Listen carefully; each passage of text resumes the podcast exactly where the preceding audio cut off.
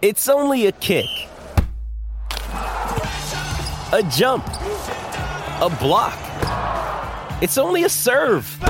It's only a tackle, a run. It's only for the fans. After all, it's only pressure. You got this. Adidas. Palmerbet on the edge of the box. Oh, it's a straight up screamer! Download our app today and enjoy straight up screamers this FIFA World Cup with great odds, great promos, and same game multi at Palmerbet. Gamble responsibly. For gamblers' help, call 1 800 858 858. Welcome to Inspiring Stories for Bowra and O'Dea. Don't miss out on the little moments because the little things are everything. Hello, my name is Tim McMillan. Welcome to another episode of Inspiring Stories brought to you by Bowra and O'Dea. Don't miss out on the little moments because the little things are everything. Uh, my guest in this episode is one of the world's great adventurers. Most of those adventures have been on his own, all at sea. In fact, uh, he's just come back from his 11th solo circumnavigation around the world. Uh, and he's done this uh, while he's uh, in his 80s. Not that I'm being ageist. Uh, hello and welcome to Jon Sanders. I mean, there's so much more to get through. The first person uh, in the world to do a double circumnavigation. Not content with that, a few years later, you embarked on a triple solo circumnavigation. You've held dozens of Guinness records uh, over the years. Uh, I doubt we'll even get to go through all of them, but I'm looking forward to hearing all about the life and times of the amazing Jon Sanders. Hello, Jon. How are you? Thank you. Good. Thanks. You've just come back from your 11th trip Yeah. around the globe. Yeah. Uh, this one had a, uh, a special mission attached to it as well, though, didn't it? You were collecting uh, samples Yeah. from oceans and seas all around the world, looking at the, the prevalence of microplastics. Yeah. Microplastics. How are you anyway? Are- Good. Are you good? To, Excellent. good being back on, on Yeah, dry land? Yep. Yeah. And you'll ask me, am I going to go again? Probably not, but I'm not allowed to say I'm not. You said that after your 10th, though, didn't you? Yep. That's right. And then thought, what the hell, I'll go again.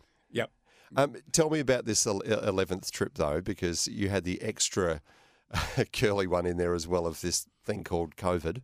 Yeah, well, uh, which I can only imagine made your your navigating and you know the the, the itinerary a little more complicated. Yeah. uh, was complicated.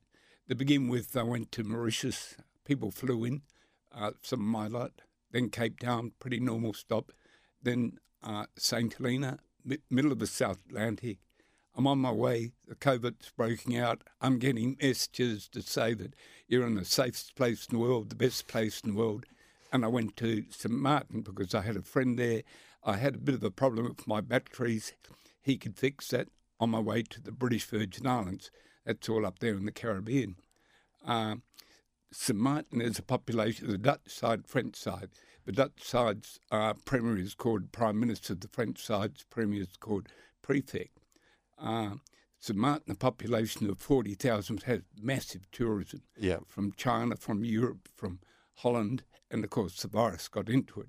So Yeah. the population of 40,000 people at that time was probably the most contagious place in the world, or one of. Wow. And that's where I arrived. and the Prime Minister of uh, St. Martin, Dutch St. Martin, locked the place down, closed it down, and the authorities back in Europe sort of said, you can't do that, you'll offend people. So there's a similarity between a Caribbean Prime Minister and a West Australian Premier as locking the place down. Um, what an extraordinary place to, to pull up, and I mean, of all the things you've had to endure in your many trips around the world, this must have been one of the most unexpected for you. It was certainly uh, one of the most unexpected, uh, but it was not unpleasant because Dutch, um, uh, Dutch Martin. Dutch Caribbean, is a good place to be anyway. Yeah. Uh, they did have a semi lockdown, then a real lockdown of two weeks and a semi lockdown, and then continued. Even when I could leave the island, there was nowhere to go, not even Panama, Panama Canal, because they weren't accepting yachts my size through the canal. Yeah, well, I mean, we had problems here, of course, with cruise ships coming in, but uh, your little vessel, uh, you know, by comparison, um, I imagine you would have been frozen out of lots of places uh, Everywhere. along your journey. Yep. Yeah. So, how did I mean? Did you at one at any point think, "Gosh, where am I going to go from here?" No, I just kept going. Well, I've got patience and time. Obviously. Um, and I wasn't overspending a lot of cash. Uh, the boat was sponsored, the gear was sponsored, but I was supposed to meet my own uh, means like food on board and uh, more importantly, anything you do ashore. Mm. But Andrew Forrest or the Minderoo Foundation, who are the major sponsor, did say something should happen somewhere about the world. We will find you. Yeah. I suppose these days it's easier to keep track of you, isn't it, with Yep. all the technology now I had at, at your disposal. Um, speaking of um, of the, the presence of the Minderoo Foundation on your latest voyage, one of your uh, missions along the way was to collect uh, samples of water, um, looking at the amount of microplastics uh, in various parts uh, of the world's oceans uh, and and waterways. Wh- wh- What did you discover on your Uh, on your and every travels? day, uh, I would take uh, approximately 100 litres of water, a little bit more than water, pump it through filters, and then I would take the filters out. And eventually, when I got to ports where I could air freight it back home, I would send them back home, Yeah. one port after the other, where I could, where it was reliable. W- Was this your your reason to go, or were you going to go anyway? Uh, no, I, I thought I would go, but I think I should have a good purpose in it. And my manager, who brought me in here today, uh, he organised it with the Minderoo Foundation. Yeah. And I had had a, uh, a long distance way back attachment to Minderoo and a little bit the family as well, Yeah. through my family. And what's what's come from those samples that you've collected? What have you been able to determine? Well, at the uh, at the moment, the Curtin University has it. Uh, they're sampling them. Some areas there's quite quite a lot. Uh, most of it wasn't much at all. Some hardly any at all. But it's a baseline for microsamples, and eventually, when it's all completed, all their research, they will come out with that result, and that will be public. The Minderoo Foundation will make it public. Okay, so we'll have to wait and see on that. Mm-hmm. Just from your own observations over the years, though, Jon. I mean, you know, you've seen more of the ocean than just about anyone. Um, have you noticed is there is there just more stuff out there drifting around than, than there was 30, 40 years ago? Uh, I've certainly been places like Indonesia. Uh, we often joke on uh, Direction Island in the Cocos Islands that there are just thongs washed up seen that. everywhere. Yeah, the but they're all Northern single thongs. Yeah. you can't get a pair. No. Uh, however, an awful lot of the area that I go in sailing, I don't see much at all. Seriously, don't see much at all. It seems pretty clear. Yeah. And Australia, our south coast, because it's not tropical, no, no huge uh, population area, no huge rivers running down from population areas, is a pretty clean place. And Australians overall are pretty clean, despite Sydney Harbour. But uh, overall, we're pretty good people, and we'll probably get better. Yeah, Sydney Harbour's a bit filthy, is it? Uh, no, it's, but it's well known for its collection, and they're getting better. Yeah. In fact, I think they're good too. Yeah. Um, what are the sort of striking memories uh, for you from this 11th trip around the world, Dan? What, what what do you sort of take away as your, your primary memories of it? Well, it was another voyage, of course, but it was so different. Yeah. And also out of season, uh, became out of season simply because uh, of the lockdown after lockdown after lockdown. Uh, but I seemed to get through it all, and I had some pretty uh, powerful people behind me, including the Australian government, uh, to get me through the Panama Canal, for example. Um, Yeah, so what happened there? I mean, did, did phone calls at a high level had to take place, did they, to get Uh, you through? When I uh, when I got to Panama, I had another two week lockdown. Panama being Panama after I'd done my two week lockdown, they didn't know I had arrived, but even though they told me to Yeah. lock myself down. However, they soon picked that up. Uh, it was a worry, but it was okay. Yeah. And the honorary uh, Australian consul there at that end of the Panama Canal organised a completely COVID free crew to because I've got to have manhandlers on board uh, to be on board the boat. Yeah. Likewise with the Panama uh, government with the pilot on board. Mm. So I went through the canal pretty safe and safely onto um, Tahiti. I mean, it sounds idyllic, all these places that you're reeling off here. Um, when you're in quarantine, though, are you allowed to serve that out on the boat, or do you have to get on land and, and do it up? Oh, you no, know, on the a- boat. oh, you're on the boat. Yep. At least, at least you're in familiar territory. I am indeed. Yes. And uh, it's not as though I'm not you, uh, by myself. Not so bad. And you were, of course, able to have supplies and provisions brought Yeah. out and put on. Yeah. Jon, you, you must enjoy your own company, being lost in your own thoughts in your own head. I'm pretty used to that. I'm one of those sort of people. Yeah. Uh, gets along very well with myself. But I always have a crew. I've done quite a lot of ocean races, single handed to, say, Cape Town.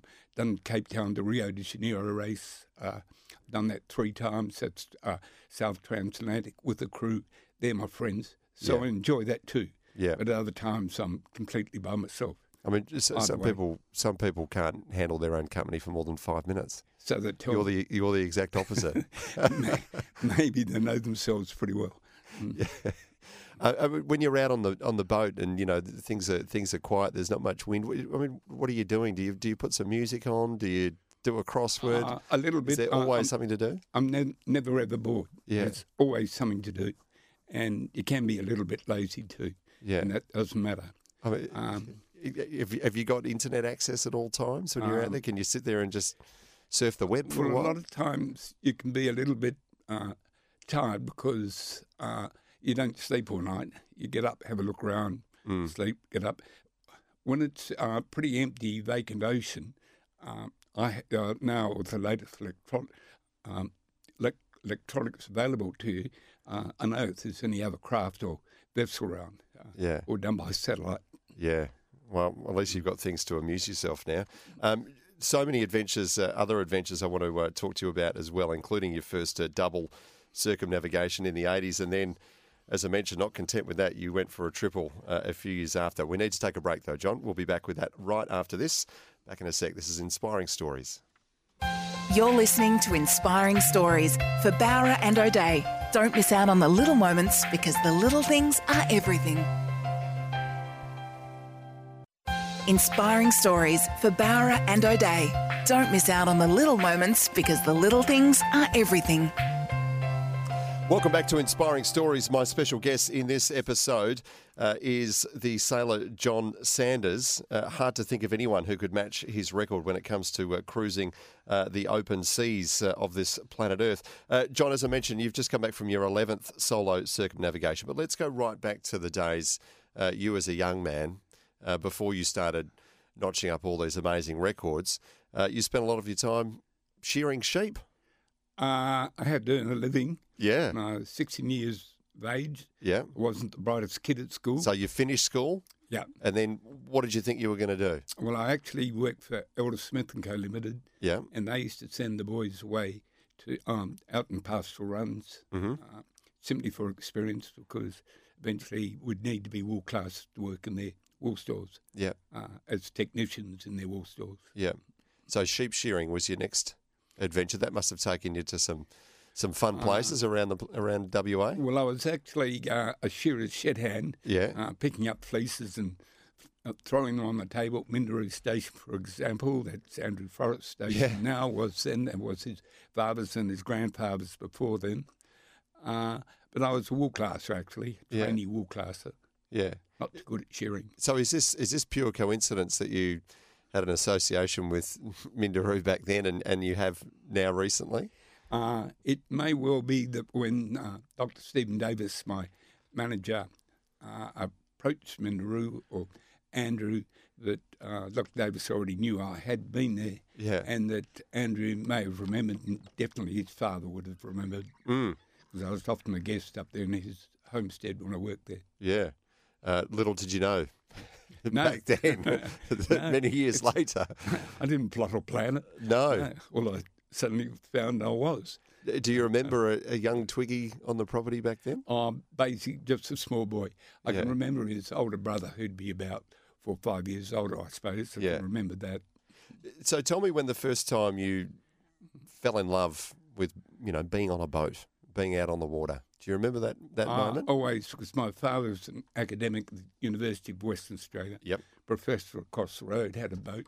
Used to take myself and his children out sailing. Uh, I had a dinghy at the age of 14. I could sail. I never raced it. Used to sail it up and down. My brother used to race it, but I wouldn't. Uh, when I got a bit older, I started. I bought a bigger boat because I could afford to a little bit, Yep. and then I started to race at Royal Perth Yacht Club. Yep. But I was never really a proper dinghy, dinghy sailor. But I went on to buy uh, or buy boats that I could race in the ocean Yeah. or more especially sail in the ocean. Yeah. Um, just just on your your, mum and dad, you, you mentioned your dad there, a professor at uh, at UWA.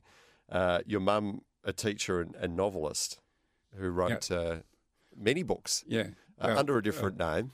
yeah. Um, what what sort of a About what sort of a household was? Yeah, forty under the name of uh, Lucy Walker. yeah, that was the mother's maiden name. Yeah, Uh, she said that's a mistake because all books are stacked uh, commercially in alphabetical order because Yeah. W way at the end of the list. Not that that ever mattered. She sold an awful lot. She Yeah. didn't get much, something like a farthing a book way back in those days. yeah. Even though she sold 10 million in the United States amongst other places. Mm. I mean, so I'm just trying to just imagine where this adventurous spirit took hold of, you know, the young Jon Stan, Jon Sanders. Mum's a, Well, a, a wouldn't have known novelist. You know, I imagine someone who's probably lost in their own head a lot of the time. uh, Dad's an academic. Um, where did this, where did this idea of becoming a, a great adventurer take hold, Jon? uh, probably lost in his own head. Actually, I don't have a wild imagination like that. I just seem to happen to come across it. That's a good idea. Why don't I do it? Because I can. Um, way back there in those days, I'd do a little bit, little bit more, and then I realised, well, if I can do this, why can't I go further? yeah, Uh, had heard that others can. yeah, I always say to people, if now if you can sail to Rottnest by yourself, yeah, well, you can go to Mauritius too if you want to. yeah. Yeah, they find that hard to And then, and then keep going. Yeah. Yeah. So w- when you're in the, sh- the the shearing sheds, are, are you you know I imagine it's it's it's pretty hot, pretty tough work. I think Is your I was a mind all the time was- going? I, I've got to set sail. I've got to go and see the world. Well, um, I started off as a shearer's shed hand. Yep. I didn't go back to Elder Smith. I stayed in the shearing teams and quite quickly became a wool classer, quite quickly got my own contracts, and I worked like that for 20 years. I had one family in particular uh, who more or less started up with me. So after 20 years, instead of selling it as most normal people would do, I gave it to the family. And that was good. I went sailing then. Yep. Uh, thereafter, I didn't have much of an income. Yeah. So so tell me your first trip around around the globe. Uh, tell me the circumstances then. How old were you? How did you fund it? What did you expect? Well, I'm, I always reckon I'm slow at everything. so I was sailing, just doing local ocean races Yeah. Mm-hmm. in my own boat, as I've got a more seaworthy boat to do that. Then I kept reading about this Cape Town to Rio de Janeiro race from Cape Town, South Africa to uh, Brazil, Rio de Janeiro.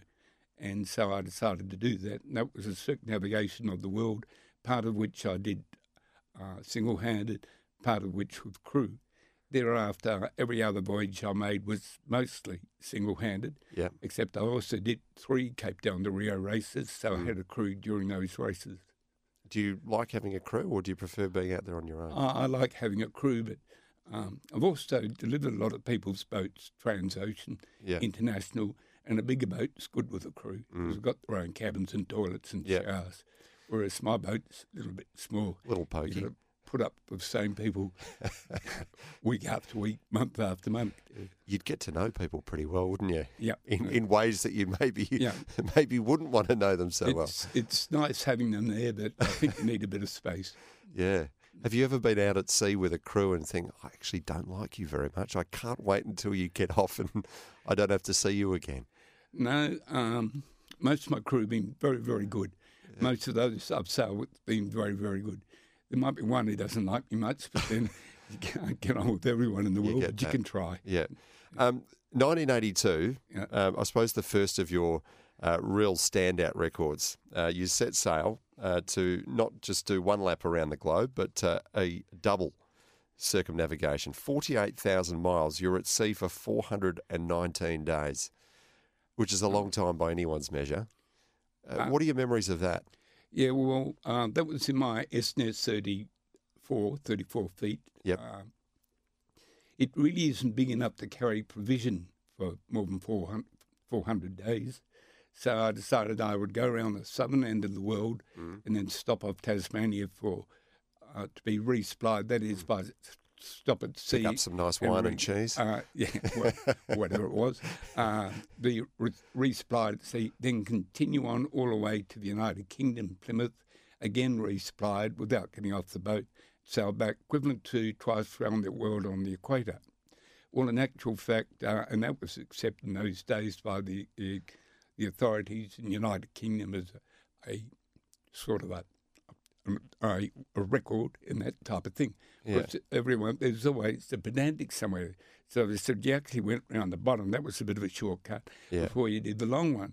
But then years and years and years later, and I don't look up Guinness Book of Records and or more especially uh, the computer now, whatever. Um, anyhow, I did look it up one day, and I noticed I was the first person to circumnavigate Antarctica solo, and I thought, Yeah. I didn't know I did that. That's years. But apparently, some Russian was going to do it, and the authorities up there in the United Kingdom and Europe said it's Said already no. done. Uh, Yeah, right. yeah. There you go. We killed his dream, didn't we? I you? didn't know. Talk me through just an average day when you when you when you're well on your way. You know, you're between you know A and B, B and C, G and A, wherever it is. You know, what's what is an average day? What time do you wake up? What do you do? uh, what time do I wake up? Uh, I get, I'm very, very used to being at sea. Quite happy to be at sea. Uh, I don't sleep a full eight hours or five hours or six hours, something like that. I do now at home, so I'm pretty used to that. If I'm near a coastline, and sometimes I'm following a coastline, you've got to keep a lookout every 15 minutes to be safe. Yeah. And every single-handed solo sailor I've spoken to all say the same. We all do 20 minutes. We don't do the 15. Uh, but you do that. But in the uh, wide open, empty space ocean, because not not even ships go. Yeah. Uh, they certainly cross them, but they certainly aren't all over the place scattered. Uh, you can get pretty good sleep. But even so, you get the habit of, uh, I do, waking up every hour or Yeah. two hours and having a gink and a look around and going back to bed. So I'm never, I don't have a sleep problem because I fall asleep easily, but I wake up easily. Yeah. There's always something to do on the boat. Yeah. and you- because maintenance is it constant maintenance? Yes, and um, and also before you leave, you have it. Uh, you may not have it the best painted in the world halfway around the world, but things that matter, like all the wires holding up your mast, your sails, Yeah. and every bit of important gear, that's all working. Yeah. Self-steering gear too. You'd have to put a lot of faith in the equipment around you, wouldn't you? I mean, it's, it's You- that's that's what with- separates you from disaster. Yeah, no, you've got to leave with it. Uh, even in recent years, recent decades, I don't renew all the of my uh, mast at once because it's too expensive. Yeah. But every three years, I'll renew something, and it's always a Mm. size up, in some cases, 2 up. Yeah. So it should be more secure. What about food? I mean, what what, what are you eating in an average day? Um, Talk me through your meal plan. Well, of course, I've done three times around the world where I took it all, and that was simply canned food. But canned food's limited because no matter what you do, it'll begin to rust. And if rust gets into you, in, um, if a leak should happen in your can and that, it turns into quite poisonous food. You've got to be careful. Yeah. But I also had um, vacuum packed food, uh, freeze dried food, and stuff like that. And you get used to eating it. Yeah. Just come home and have a proper meal. So so what's breakfast? Talk me through what's what's breakfast and lunch. Uh, Well, and, nowadays, uh, I suppose it's a bit like my age, but breakfast right now and then this last voyage almost every single day is simply hot milk with full level teaspoon of uh, instant coffee, Nescafe or whatever. Yeah. And I put sugar in it, and I Yeah. put sweeteners in it, and I come back skinnier. uh, but in the early days, no, I'd have uh, cereal and the like of it. Yeah. And I'd have something for lunch and something for an evening meal. Yeah. Now, most of the time, I just now drink hot milk coffee, but it's a full Mm. mug most of the day. And I might have a bit of a snack, but I eat something meal time, probably too much. Mm. Would you ever throw a line over the edge and see if you can Uh, catch something? I have done it. I've never been super keen. Uh, last trip I didn't simply because the stern of the boat is so cluttered. Yep. And at my age, it's a bit hard to manoeuvre myself as well as well as I once could. I did have a young bi- uh, guy when I was uh, delivering some boats. He would fish all the time. Yeah. And he'd put three lures out, but only wanted to have a hook on. The others just made it look like a school of fish. He was forever pulling them in. Yeah, right. And uh, you wouldn't want to get tired of eating fish because no, that's what happened. fresh fish. But on the other hand, I would put a line out and probably should be in Guinness Book of Records for trolling a line most thousands of miles and Yeah. catching nothing. the record that nobody wants. Uh, Jon, we need to take another break, but uh, now that you've described to us your 419 day voyage, next up, I'm going to ask you about your 658 day triple circumnavigation, which uh, put you again uh, in the Guinness Book of Records. This is Inspiring Stories. Jon Sanders is our special guest. Back with more in a moment. You're listening to Inspiring Stories for Bowra and O'Dea. Don't miss out on the little moments because the little things are everything. Inspiring Stories for Bowra and O'Dea. Don't miss out on the little moments because the little things are everything. Welcome back to Inspiring Stories. Uh, we are hearing all about the life and incredible achievements of sailor Jon Sanders. Uh, Jon, 1982, I mentioned you you set off for your double circumnavigation. Um, 1986, you've then gone for the the triple. Um, why? Why did you want to push yourself even further? Uh, hadn't been done because I thought I could. Yep. But also, I had gone around the world and I'd been reprovisioned underway. And of course, the, I don't take any notice of that sort of nonsense now. But those in England, a few others say, oh, yeah, but you were reprovisioned underway. Well, no one else had done what I'd done, reprovisioned or not reprovisioned. So I thought, I'll go three times around the I'll world. show you. Anyway, and uh, the Curtin University came alongside then. Yep. That's the first time. So they gave me a few projects to do. And I guess the most major, I'm just spotting uh, whales and whatever else, but the major thing is I had, which was unique for a boat of the size I had, an echo sounder, which in those days could sound all the way to the bottom of the ocean, five hmm. kilometres of water. And there was a, a couple of areas in the ocean which was consistently, because they could measure the altitude of the ocean by satellites in those days, mm-hmm. uh, it was about a metre high, but always a metre high, no matter what the sea was running.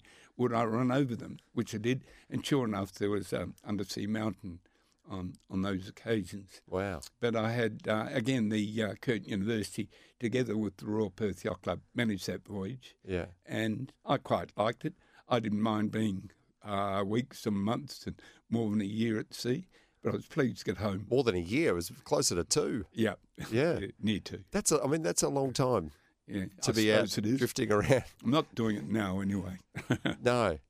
I mean, you must go through a, a roller coaster ride yourself, though, when you're out there, Jon. I mean, are there days when you're out there where you think, what am I doing?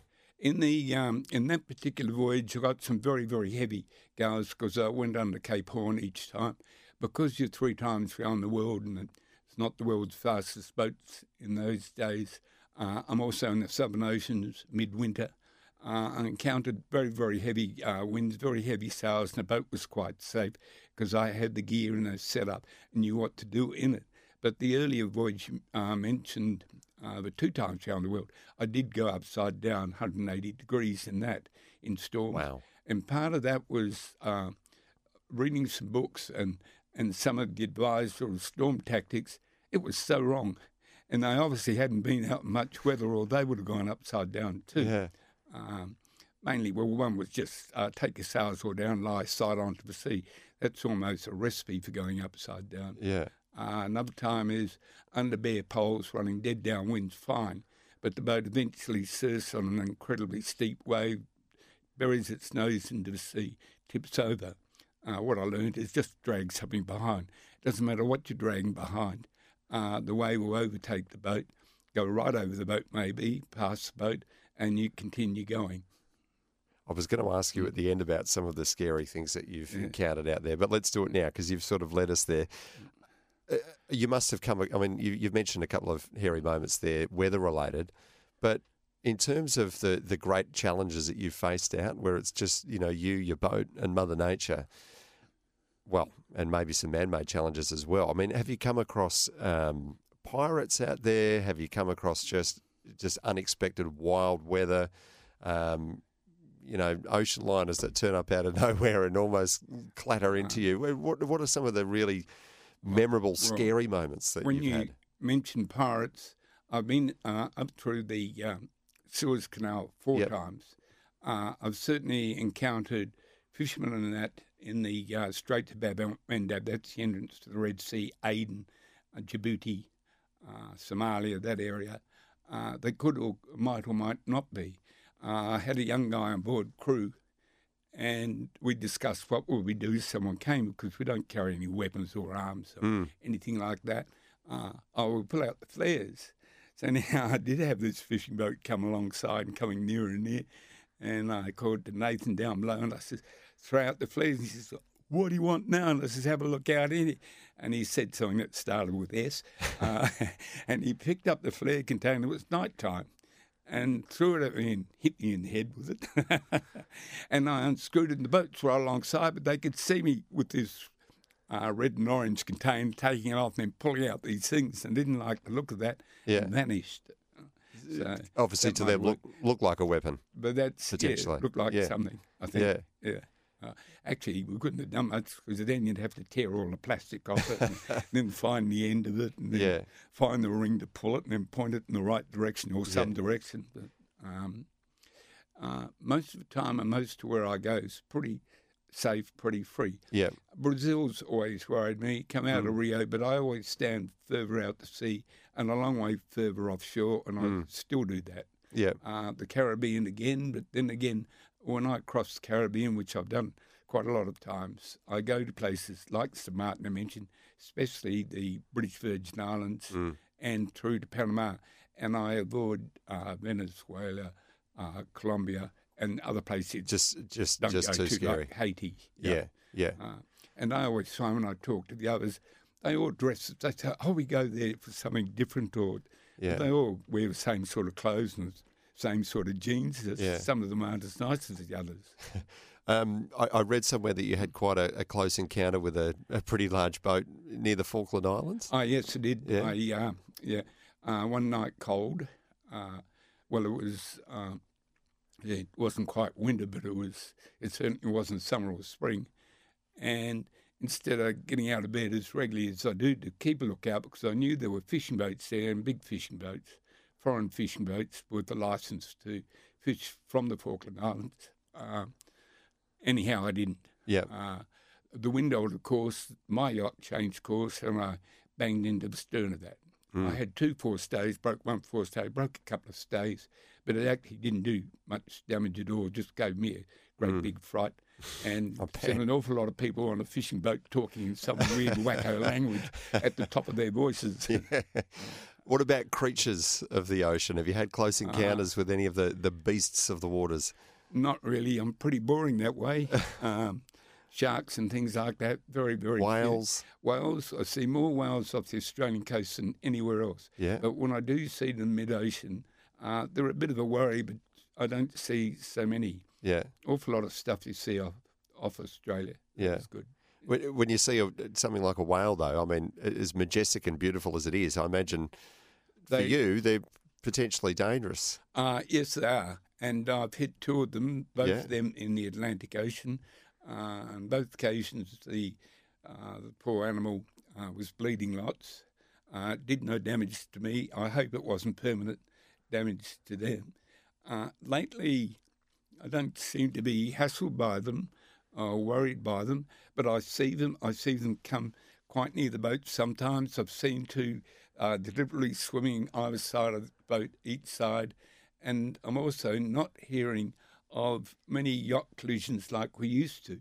So my theory is they're either getting used to the small boats, or it could be our electronics that we now have, the Yeah. update electronics, and they can detect that you're there. Yeah, Uh, so they seem to be less of a worry now than they used to be. yeah.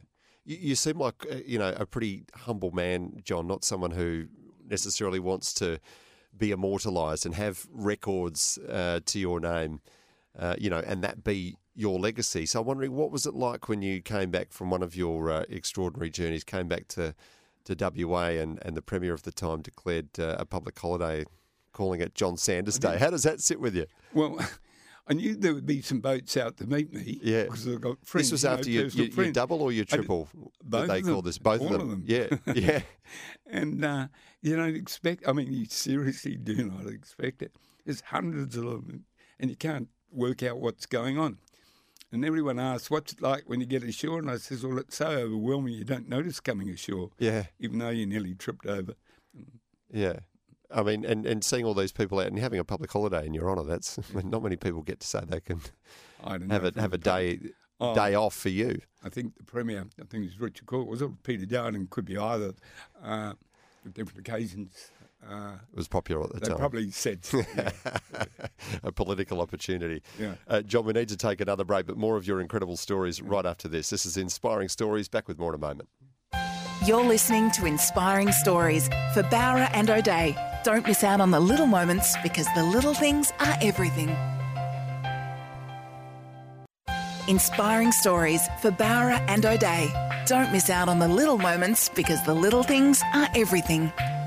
Welcome back to Inspiring Stories. Uh, the record breaking sailor Jon Sanders is our special guest in this episode. Jon, we were just talking about uh, your uh, arrivals home and how celebrated they were.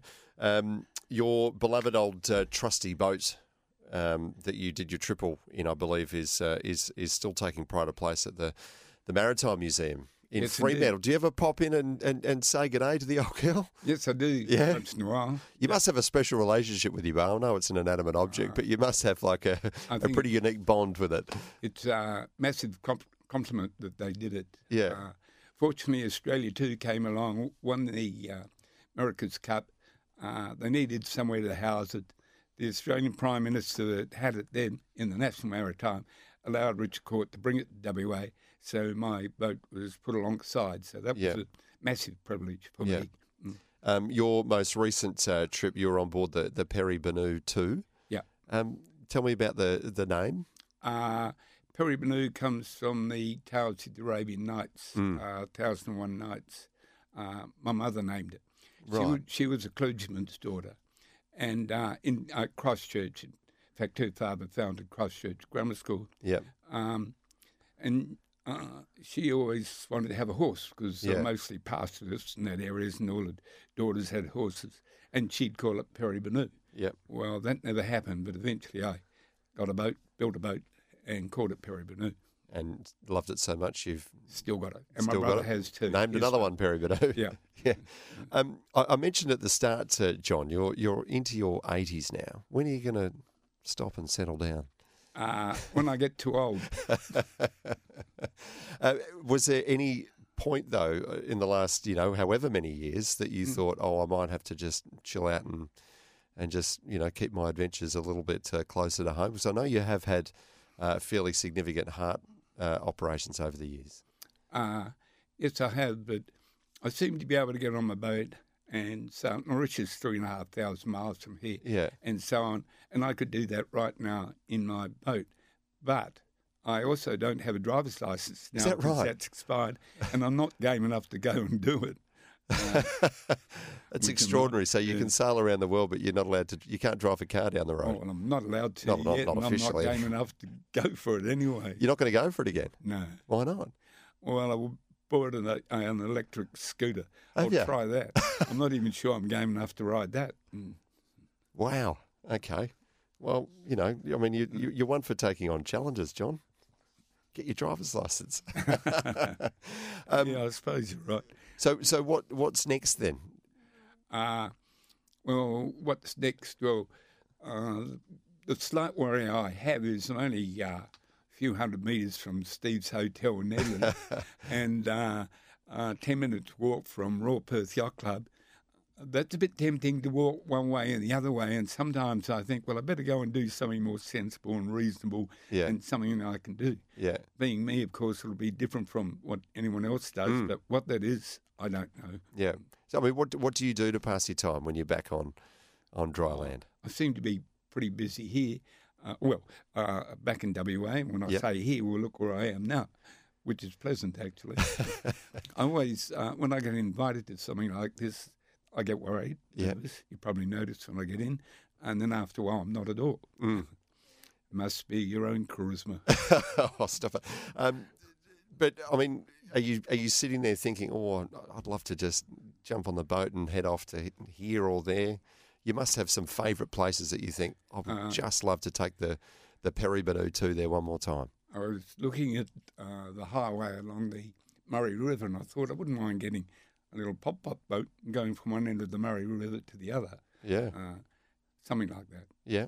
Um, of all the places around the world, all the many many places that you've you've been to, um, what are some of the favourites for you? Or and, and at the other end of the scale, places that you'd never wish to Oh. go again. I can um, I can say where I like going because Yep. like I like going to Rottnest, so it's only 12 miles away, but I also like going to the British Virgin Islands in Yep. the Caribbean. I'm used to that. Uh, and again, the other end of the field is Tahiti and the Society Islands in that area that is from Tahiti down to Bora Bora. But most of the place is pretty good. And when you say, which place wouldn't you go to? Well, the weird thing is people can ask you, where do you have your last best time? Or where do you have your best time? And the answer is wherever it was you had best time. That could be in the slums or somewhere down some dark alley. Uh, that hasn't happened for a long, long time, but doesn't really matter what it's like. It's it's all an adventure. But as far as a destination, well, British Virgin Islands, but then it's a bit like going to New Zealand too Yeah. for me. That's all right as well. Yeah. I suppose uh, when you talk about people who are well travelled and, you know, you exceptionally well travelled, yours is uh, a different view of the world, isn't it? Because you go into Yes, places. Yeah. via the ocean. It, most people jump in a plane, go to sleep, wake up, they're there. Uh, you take a different approach. You must have a, a, a very unique perspective of of the world, having seen it from the water. Yeah, I do see it from the uh, water. The other day was interesting. I had a chap, and he only had a very, very slight uh, accent. He, um, he's English with a hint, and I asked him if he was Singaporean, and he wasn't. He was from Afghanistan, and he says he'd been to Afghanistan, and I said, "No, I haven't. It's too far away from the sea." Um, he he must be a little bit different some way because I noticed he was driving his own car with a University WA sticker on it. Yeah. So- How do you go getting on a plane? Does it feel weird to you? Uh, no, a plane doesn't worry me, but there's a young guy who does a lot of sailing with me when I'm back sometimes. He doesn't like it, he freaks Yeah. a bit. Yeah. But he doesn't mind climbing heights, any height. Yeah. You prefer being on the water, though. Yeah, Yeah. on the deck. Good stuff. Well, Jon, uh, what have we got to look forward to? I mean, you said after your tenth that, that you know that you might be done. You might be done with your round the world adventures. Here Uh, you are after eleven. You're saying never say never. When no, never say never. Never say never. Uh, yeah, I've always said that. Um, but last time I did say that no, I wouldn't go because I thought it sounded silly if I did. Yeah. And this time everyone's saying, "Don't say you're not going to go." So I just say, "Well, it's probably very unlikely." Yeah. Uh, nevertheless, uh, perhaps if I just go for a cruise down the coast and back, I'll think of something. I'm something sure you will. do. Yeah. I'm sure you will. Well, we look forward to your uh, future endeavours, whatever they may be, Jon. And thank you so much for coming in and sharing uh, some of your many stories. It's been a pleasure. And thank you for being so pleasant. Oh, What a good anytime. host. Anytime. What a I feel nice like we just scratched the surface. Uh, thanks again. You've been listening to Inspiring Stories here on 882 6PR, this time uh, with Jon Sanders. Don't miss out on the little moments because the little things are everything. We look forward to you joining us again next time as we unearth another inspiring story. You're listening to Inspiring Stories for Bowra and O'Dea. Don't miss out on the little moments because the little things are everything. When making the double chicken deluxe at Macca's, we wanted to improve on the perfect combo of tender Aussie chicken with cheese, tomato, and aioli. So, we doubled it. Chicken and Macca's together and loving it. Ba-da-ba-ba-ba. Available after 10.30am for a limited time only.